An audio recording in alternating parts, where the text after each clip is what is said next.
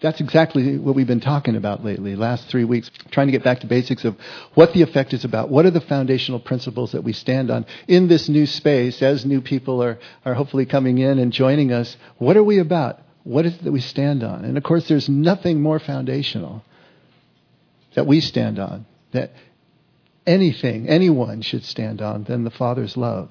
This notion that the love of the Father is absolute.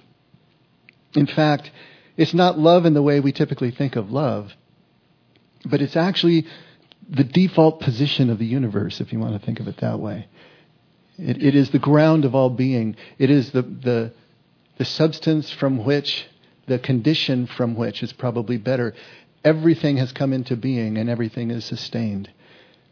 This is what Jesus was trying to get across to us. This is what Jesus was trying to teach. And we spent the last three weeks kind of looking at different aspects of this love because it is so big, it is so different than the love that we practice or what we can get our minds and even our hearts around, especially intellectually, that it just takes a while to steep in it.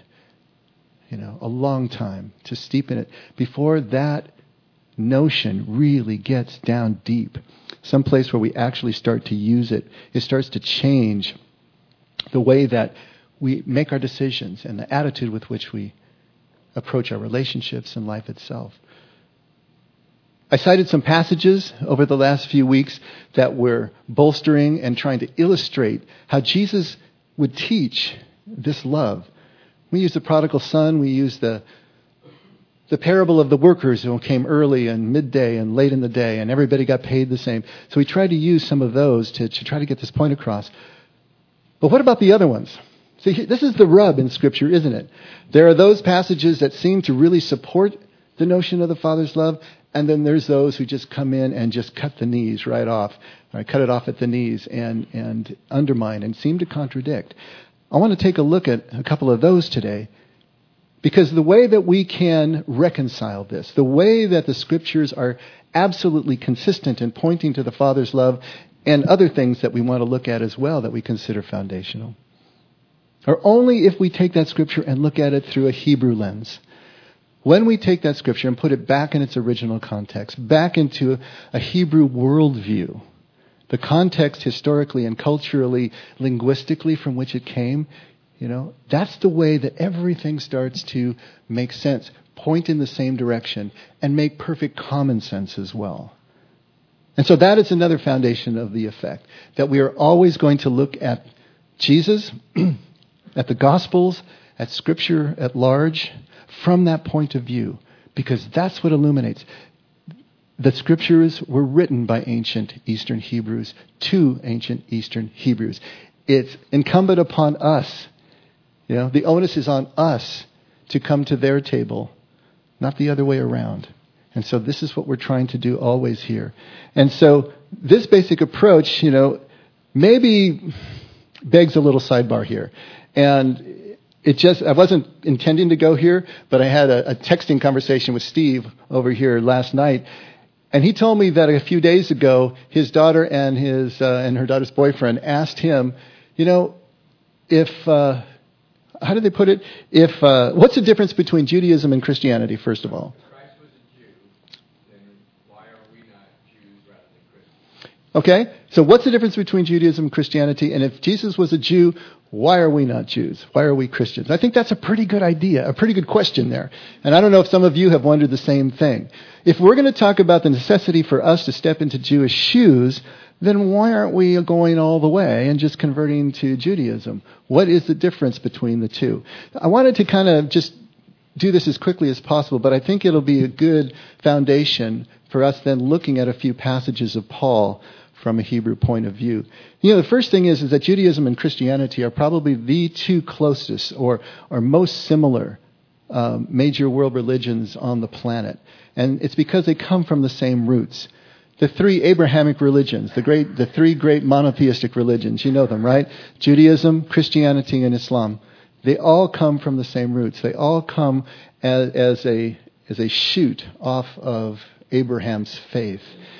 And so Abraham, no one really has a date for Abraham. Maybe it's around two thousand B C E, a second millennium. But Jesus comes on the scene in the first century, and he is still a very good Jew. In fact, he tells his people he is there for the lost sheep of Israel. And his ministry while he lives is exclusively for the Jews, but not completely, because even though his mission is to the Jews, he comes into contact with all sorts of people, Gentiles and Samaritans, and he is completely non-exclusive when it comes to his love, when it comes to his reverence for their faith. He tells, he tells a centurion, a Roman centurion, he's amazed. He's never seen faith like this in all of Israel. He heals a Phoenician woman. He talks to a Samaritan woman and, and brings her into his table, so to speak. And so Jesus is moving within Judaism, and all his first followers are also Jewish. This is all in the first century. Seventh century comes along, and now Muhammad in the Arabian Peninsula, he has his visions, and then he takes his religion off in another direction. So around two thousand, first century, seventh century C E, and we have these three religions coming out of the same root. But Judaism and Christianity have so, have so many things in common. Everything that we as Christians believe about the nature of God comes from Judaism. First, the fact that there is one God, and that God is all-powerful, all-knowing, all good, all loving, kind, compassionate. All those things we know about God comes from its Jewish roots. The ethics and the morality is usually called Judeo-Christian because it's of one piece.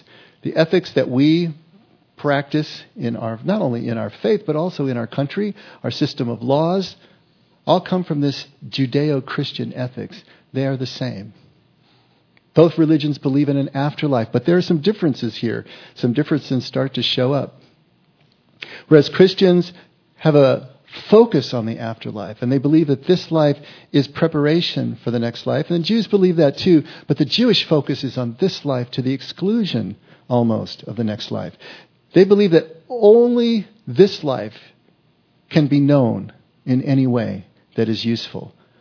Whatever happens in the next life can't be known at all. It's God's domain, and if we just do what we're supposed to do here, that will take care of itself. And so the focus is all here.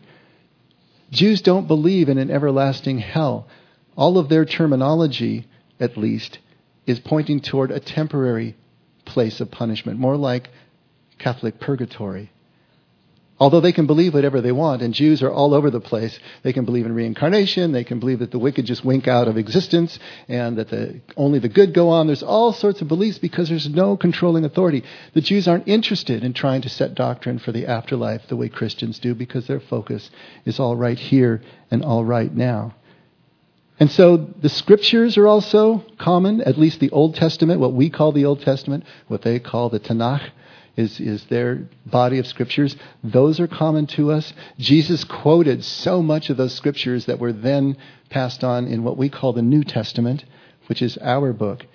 And so all of these things are common to us. Jesus, even though he was a good Jew for his entire life, he also was trying to break down the stranglehold of religion that that the especially the Pharisees had put on the people.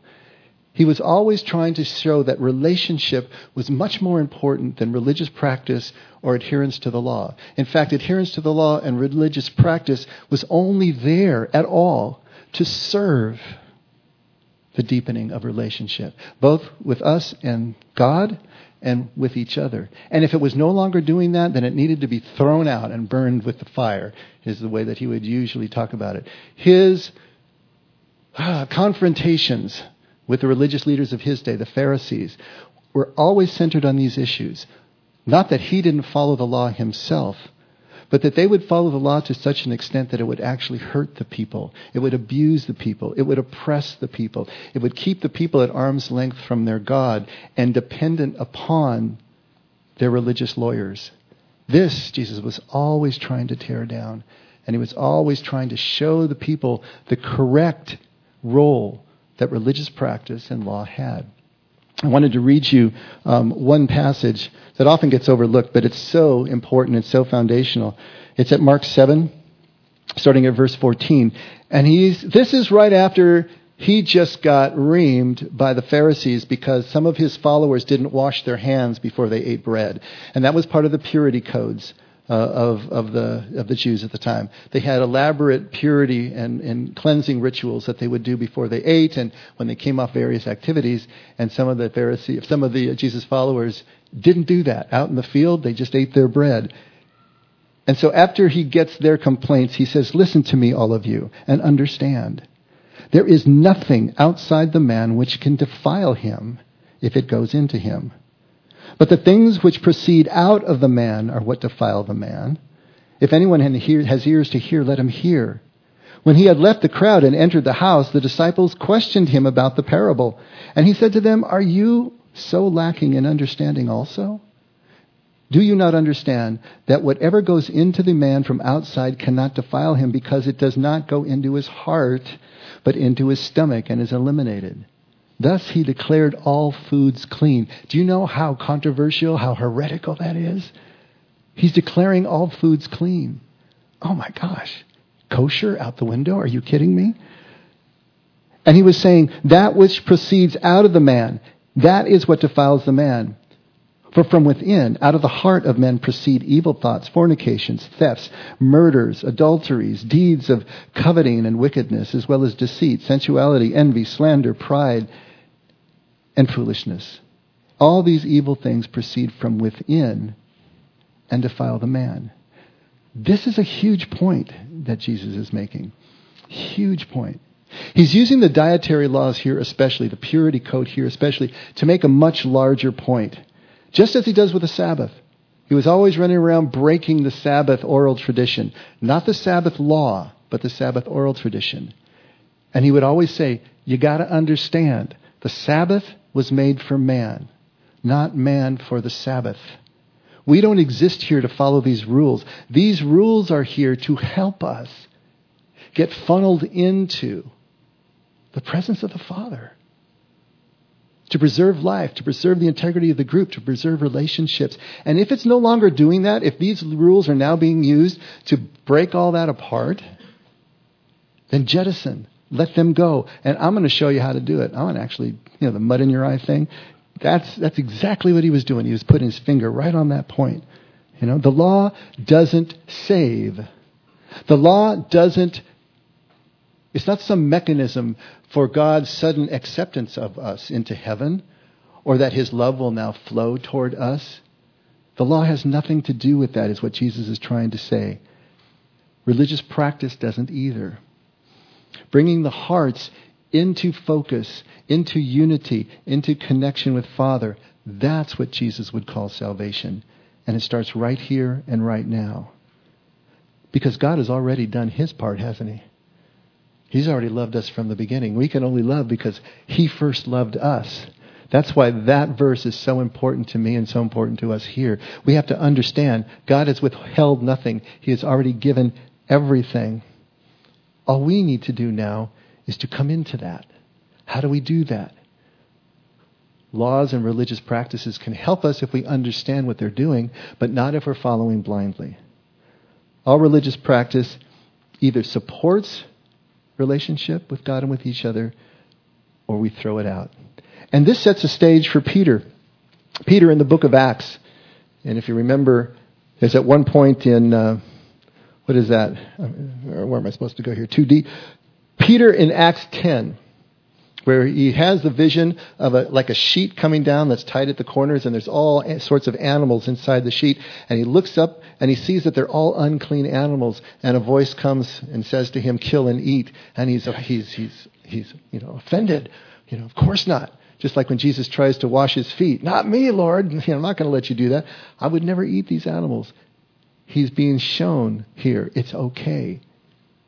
These dietary principles are not the most important thing. There's something deeper than this. And of course, then that moves over to Paul. Paul was the one who actually moved and, and focused a ministry on the Gentile population. Before Paul, everything was really focused on Jews for the most part. But here's Paul moving into the Greek world. And the first thing he does is hit and lock horns with the Judaizers, those who believe that if you were going to follow Jesus, you had to be a Jew first. This is the first great battle of the early church. It occupied the, the first council at Jerusalem that Paul actually calls with the pillars of Jerusalem, as he calls them. And it was all dealing with whether you needed to be a Jew in order to follow Jesus. And the council says, no, you don't have to. You don't have to be circumcised. You don't have to follow the dietary rules. You don't have to follow the, the, the purity code. You can follow Jesus from a different point of view, from a different religious practice. Reading all the letters, especially Paul's letters, this issue is present in just about every single one of them. It was so important. And it kept coming back over and over and over again. So here is this, this difference between followers of Jesus who are Gentiles, followers of Jesus who are Jewish. And the split gets more and more pronounced as time goes on. Eventually, the Gentile followers of Jesus make other changes. Since they are seeing Jesus as God's Son, and this is the main differentiation between Ju- Judaism and Christianity, is the person of Jesus himself. Since Christians were understanding Jesus as the Messiah, and Jews do not, understanding him as the Son of God, Jews see him as a prophet. This is a major point that eventually led to the foundation of the doctrine of the Trinity. And of course, Judaism is fiercely monotheistic, and so they would see the Trinity as three gods, even though that's not what we understand in Christianity. But that would be another major difference between the two that was sticking. As time went on, Christians, Gentile Christians, started worshiping on the first day of the week rather than the seventh day of the week. So moved it from Saturday to Sunday because that was the day that the Lord was resurrected and other reasons. As soon as the worship day separated, there was no commonality anymore between Jewish followers of Jesus and Gentile followers of Jesus. You know, the party was really over by then, and there was no going back. And so we see this parting of the way that gradually happens over the first one hundred, one hundred fifty years after the crucifixion that cements in place differences doctrinally and, and practically between Judaism and Christianity. And of course, when the temple was destroyed in seventy A D, then the rabbis had to reinvent Judaism. Instead of a temple and sacrifice-based system, it now became a home and synagogue-based system of mitzvah, of good deeds rather than sacrifices. And so, again, there was so much change that was happening here. And Paul was at the forefront trying to get followers of Jesus to understand they didn't have to keep following the law. You didn't have to keep going back and sacrificing something for every infraction. It was all covered under the once and for all sacrifice that Jesus made for us. So these are the changes that you start to see. Even though there's great commonality, there is still major distinction, mostly around the person of Jesus, who Jesus is and how he functions in our lives. Now we here at The Effect, even though we try to understand things in the most Hebrew way possible, because we believe that this brings clarity to the Scriptures and to the doctrines that come from them, at the same time, we don't feel that you need to be Jewish in order to do this. Some people have often come up to me and said, why aren't you Jewish? Why aren't you following kosher? Why aren't you doing... Because we don't need to. I mean, the whole bent of what Jesus is trying to get across to us, and Peter and Paul and the Jerusalem Council, is that following the way of Jesus is the critical piece. But that is a deeper, uh, more profound process that undercuts mere religious practice and religious belief. So we can take this way of Jesus, the only way to the Father that Jesus talks about, and we can practice it in a variety of religious denominations or religious practices, because it undercuts there. This is what we're trying, Jesus is trying to get across. And this is why we believe that we need, we don't need to be a Jew, but what we do need to do is to understand our Scriptures and our Lord from a Jewish perspective. So how does this work? Well, let's take a look at Paul. In terms of talking about the Father's love, what we do need to do is protect that. And that might sound strange to you. How do you protect the Father's love? I mean, the Father's love doesn't need any protecting. It is what it is, you know, and it's absolute and it's strong and it's all those things. What we need to do is protect our notion of it. We need to protect our understanding of it so that it doesn't get whittled away in scriptural passages or in life that seem to contradict something as different as an unconditional love. So in terms of protecting this notion of God's love, we've got our work cut out for us when we look at Galatians five. Let's look at Galatians five, starting at verse nineteen. Okay, here's here's Paul. Now the deeds of the flesh are evident, which are immorality, impurity, sensuality, idolatry, sorcery, enmities, strife, jealousy, outbursts of anger, disputes, dissensions, factions, envying, drunkenness, carousing, and things like these, of which I forewarn you, just as I have forewarned you, that those who practice such things will not inherit the kingdom of God. Wow, that's quite a laundry list, but he's not done. There's more all the time. Now here's a problem. If we understand the kingdom of God, what Matthew calls the kingdom of heaven, as heaven of the afterlife, and typically we do as Christians, when Jesus is talking about the kingdom of God or the kingdom of heaven, we're thinking heaven as opposed to hell, all right? So then this kingdom of God equals salvation, as we normally think of it, which is acceptance to heaven. Is that what he's talking about? Because look at this list, all right? Look at those behaviors. Are such behaviors as outbursts of anger, jealousy, envying, drunkenness, are those actually damnable offenses? If so, we're in a lot of trouble. And he's not done yet. Take a look at what he says at Romans one twenty-nine, starting at twenty-nine. Being filled with all unrighteousness, wickedness, greed, evil, full of envy, murder, strife, deceit, malice. They are gossips, slanderers, haters of God, insolent, arrogant, boastful, inventors of evil, disobedient to parents, without understanding, untrustworthy, unloving, unmerciful. And although they know the ordinance of God, those who practice such things are worthy of death. Okay, gossips? Worthy of death, not going to inherit the kingdom, slanderers, arrogant, boastful, disobedient to parents. How many kids are going to be there in heaven with us, huh? You know, if this is what we're supposed to understand by these passages, we're all in a lot of trouble. And he's not done yet. It's like a Ronco commercial. Wait, there's more. First Corinthians six, starting at verse nine. Or do you not know that the unrighteous will not inherit the kingdom of God? Do not be deceived, neither fornicators, nor idolaters, nor adulterers, nor effeminate, nor homosexual, nor thieves, nor the covetous, nor drunkards, nor revilers, nor swindles, swindlers will inherit the kingdom of God. So he's included now several more. Thieves. But we know the thief on the cross. He didn't have time to repent. He didn't have time to make amends. He got to go to paradise. So what's what's up going on there, you know? And now we got to look, what's this effeminate and, and homosexuals? I've really stepped into it here, haven't I? And what are we going to do with that? See, the words here aren't so clear-cut, even though they're translated for us into English. These are words that are difficult in Greek for translators to figure out because they don't mean something the way that they have been translated, and there's not a lot of precedent for these words in other places in Scripture so that they can cross-reference and, and see how they are used and see what they actually meant. We're just guessing here. From a distance of two thousand years, you get a word, malakos, that means literally soft or fine, as in soft or fine cloth. That's literally what it means. But colloquially, it could mean also effeminate, or soft as a man is is not, you know, real masculine, I suppose. It could mean that colloquially. Well, what does that have to do with a sin? What's going on here? And then the word that is used for homosexual is a word that literally means men lying on a couch together, is what it literally means if you put two words together.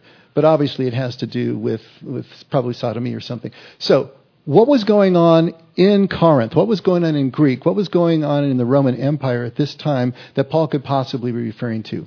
One of them is pederasty, and especially in Greek, this was an institutionalized process where older men, especially rich older men, would take on young boys as surrogates. And so the young boy was sort of a passive partner, and the man was an active partner. Effeminate and and the other word there, the soft and the other word, can refer to the passive and active parts of that particular institutionalized relationship, which was abusive. It was abusive to the child. Paul is looking at that and saying, that is not something that we should be supporting. That is not something that allows the kingdom to be established in a person's life. The Peshitta, the Aramaic Bible, translates that first word that has been translated as effeminate here as molesters. And we can certainly understand that. And the other word has been translated as male prostitutes because there was a practice of temple prostitution, both heterosexual and homosexual, because men and women, prostitutes, would uh, dress up as various gods, and you would go into the temple and you would have relations with these gods in order to get what you were looking for, and so on and so forth. What is Paul talking about here? What are the practices that Paul is talking about here that will keep you out of the kingdom? And we haven't even defined that yet. We don't know for sure. It is difficult for us to try to draw hard and fast lines on these things when we don't know what the language is saying. But if you want to take it to a bottom line, I think Eugene Peterson does a masterful job as he translates this same passage in his message. And take a look. First Corinthians again, six, nine to ten. Don't you realize that this is not the way to live? Unjust people who don't care about God will not be joining in his kingdom. Those who use and abuse each other, use and abuse sex, use and abuse the earth and everything in it, don't qualify as citizens in God's kingdom. Does that make not perfect common sense? People who use and abuse persons, places, and things, use them for their own advantage without regard to the quality of the relationship, abuse each other in any way, shape, or form, and abuse the things of the earth. These are not people who are living in anything that resembles what Jesus is talking about, kingdom. That's the qualifier. That's what Paul is trying to get across. However this language was originally intended, we may never know from this distance. But we do know that it was abusive or it was damaging to relationship, because that, by definition, puts a person outside of kingdom. This is what we're trying to talk about here. But then we come back to the question, what is kingdom? We still haven't deci- haven't deciphered that yet. The kingdom of heaven or the kingdom of God, first of all, is the same thing. All right? Matthew uses the kingdom of heaven, Malkuta Dashmaya, the kingdom of heaven. John, uh, Luke, and Mark all use kingdom of God, Malkuta Dalaha. Paul here uses Malkuta Dalaha, the kingdom of God. But Matthew was written to Hebrews. Hebrews didn't speak the name of their God for fear of, of abusing it, making it vain or whatever. And so the polite way was to use a euphemism, and heaven, Shemaiah, was one of the euphemisms for God. And so the kingdom of heaven is exactly the same as the kingdom of God. Jesus and Paul both used the word Malkutha. Malkutha does not mean the realm or the territory, the place of the kingdom. What it means is the principles by which the king rules. It is the reign or the rule of the king himself. And God means unity, means oneness, alaha, means multiple things functioning as one. And so literally the kingdom of heaven is, or the kingdom of God, is the reign of unity, if we were trying to put it into English as clearly as we possibly can. But here's the most important thing to understand about the kingdom. It is a quality of life that we can experience, we can live here and now, when we are focused on the unity, on the oneness, on the connection with each other. Our behavior has nothing to do with God's love. Gosh, that's so hard for us to hear and to and to get our arms around, because it just it just tears at everything, right? Our behavior has nothing to do with God's love for us. It has nothing to do with God's acceptance of us. But our behavior has everything to do with our ability to experience that love right now, to realize that love right now, to know that that love is actually ours. We look at something as trivial as a gossip, and, and Paul is saying a gossip can't stand in kingdom, you know? But think about a gossip. Think about the quality of the relationships of a person who gossips. As soon as you hear a person gossiping about somebody else, aren't you wondering what they're saying about you as soon as you walk out of earshot? The quality of the relationships are all damaged as soon as we gossip, as soon as we slander, as soon as we are given to outbursts of anger. All our relationships are damaged. As soon as we put that dividing line between us and another, between us and creation, between us and God's presence in the moment, we have exited kingdom. Kingdom is a quality of life. It's not a place that we enter, and it's certainly not a place that we enter sometime after death, as Jesus is using the term right here, as Paul is using the term right here. All these laundry lists of Paul here are absolutely accurate in terms of keeping us out of the quality of life that Jesus calls the abundant life that he came here to give us. I came here to give you life, and life abundantly. Can't do that when we're using and abusing each other in any way, even slightly. It's taking us out of that place, out of the pure freedom of what Jesus is understanding as kingdom. See, when we take a, a difficult scripture like this and we put it back into this context, suddenly what happens is God's love is protected. This absolute love of God remains standing. We don't have to chip away at it. We don't have to try to wonder how it works over here but not over here, that it works in this saying of Jesus but not this saying over here. It is all consistent. After twenty-five years of doing this, I have never taken a difficult or a seemingly contradictory passage in English and translated it back into Aramaic and seen it go any other way, but absolutely bringing me right back to the feet of the Father's love. And I never expect to. Because if our scriptures are true, then they are consistent. Consistently true in these bedrock principles that Jesus is trying to get across. And so here's how we can think Jewish without being Jewish. And that's what we're trying to do here. You know, in in closing, I wanted to read... This is a journal entry uh, of mine from... almost exactly twenty-three years ago. It's dated Wednesday, March third, nineteen ninety-four at eleven thirty-five a.m. Am I C D O or what? And if you don't know what C D O is, it's like uh, O C D, only all the letters are in alphabetical order, as they should be. Okay.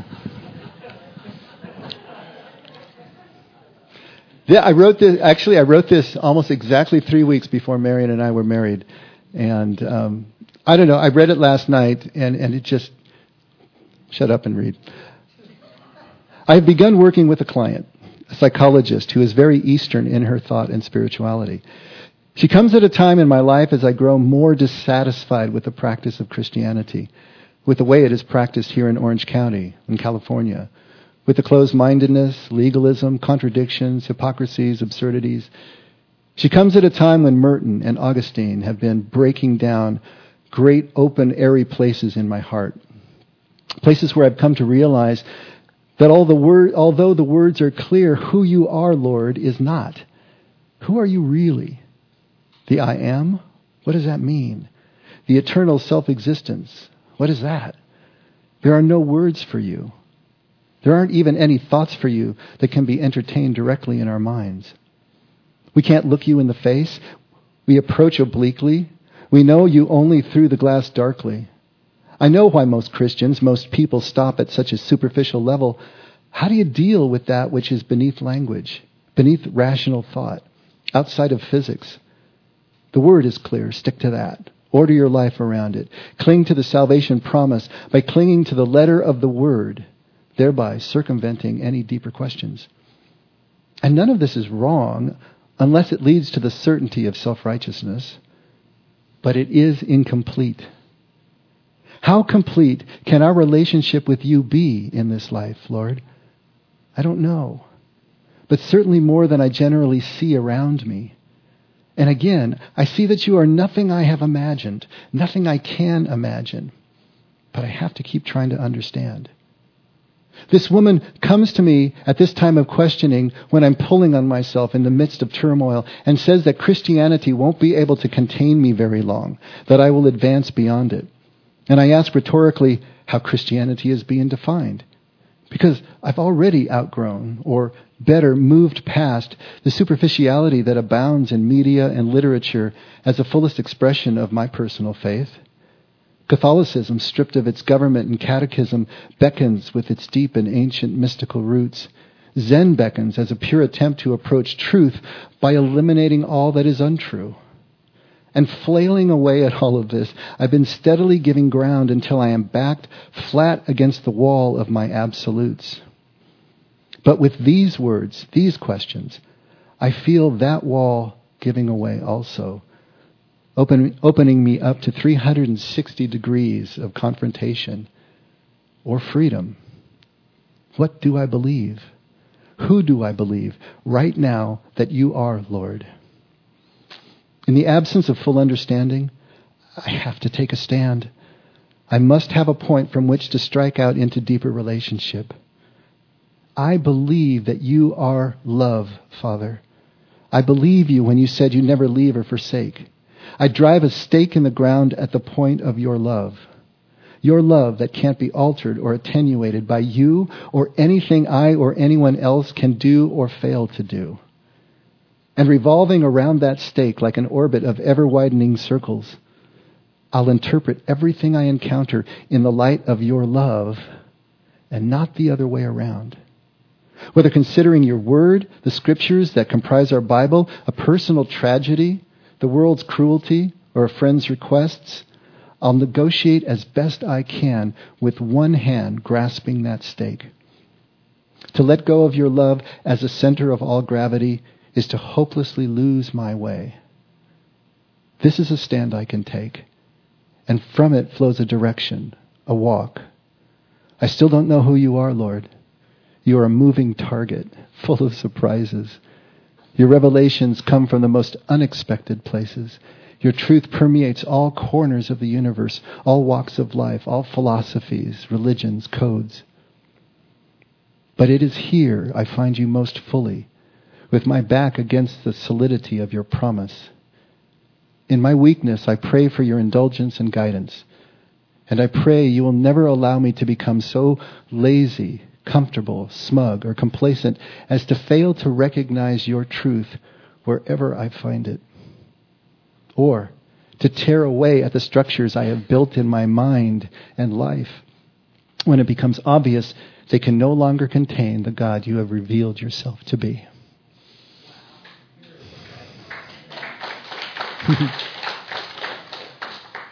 Let's pray.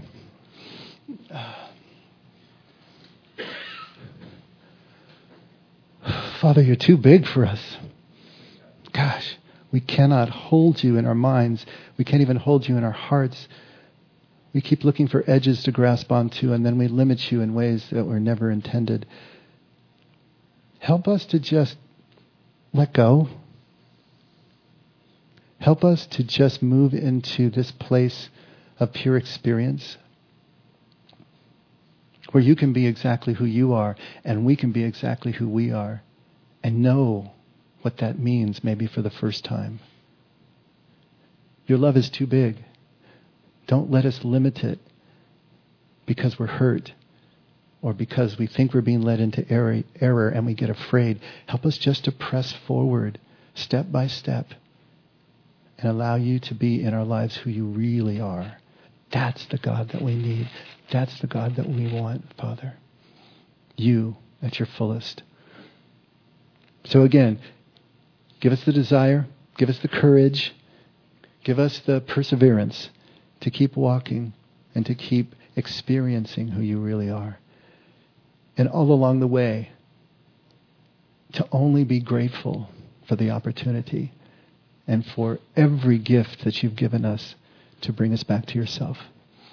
We love you, Father, and we can only love because you loved us first. In Jesus' name, amen. Let's all stand.